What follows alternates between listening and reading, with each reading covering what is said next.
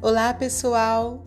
Aqui é Bianca Ferraz apresentando mais um episódio do nosso podcast Refletindo na Palavra. E o episódio de hoje é Ele nos ama. Que Deus te abençoe, graça e paz.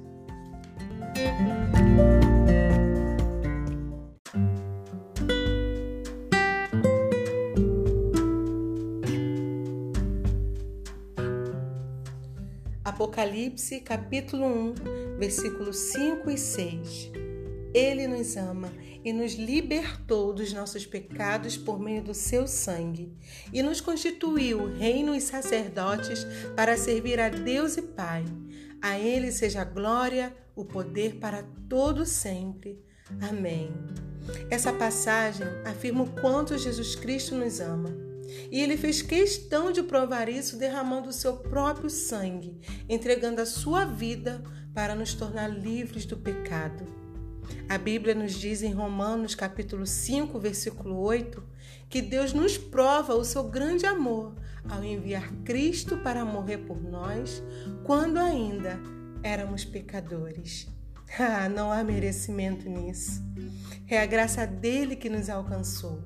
Nós não somos merecedores, mas Ele nos ama. João capítulo 3, versículo 16 diz que Deus amou tanto o mundo que deu seu Filho único para todo aquele que nele crer não pereça, mas tenha a vida eterna. Acredite, Deus ama você. Sim, você mesmo. Deus ama você.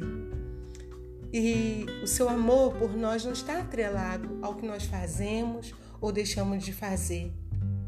Ele não nos ama pelos nossos méritos ou deméritos. Recebemos o amor do Pai porque Ele é bom.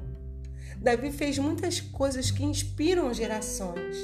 Ele matou o gigante Golias, ele matou um urso, um leão, ele venceu inúmeras batalhas, ele foi humilde, obediente, cuidando das ovelhas do seu pai.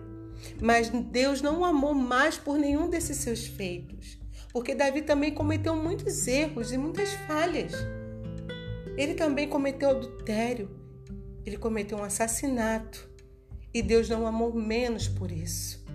Em nenhum momento Deus deixou de amá-lo, e assim é conosco.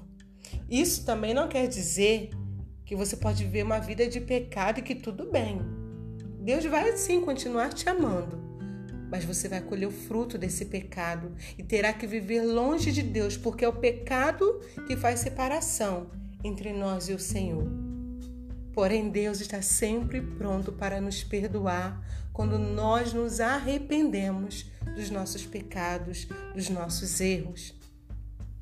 Ele nos ama e ele nos libertou. Ah, você hoje é livre. Você é livre.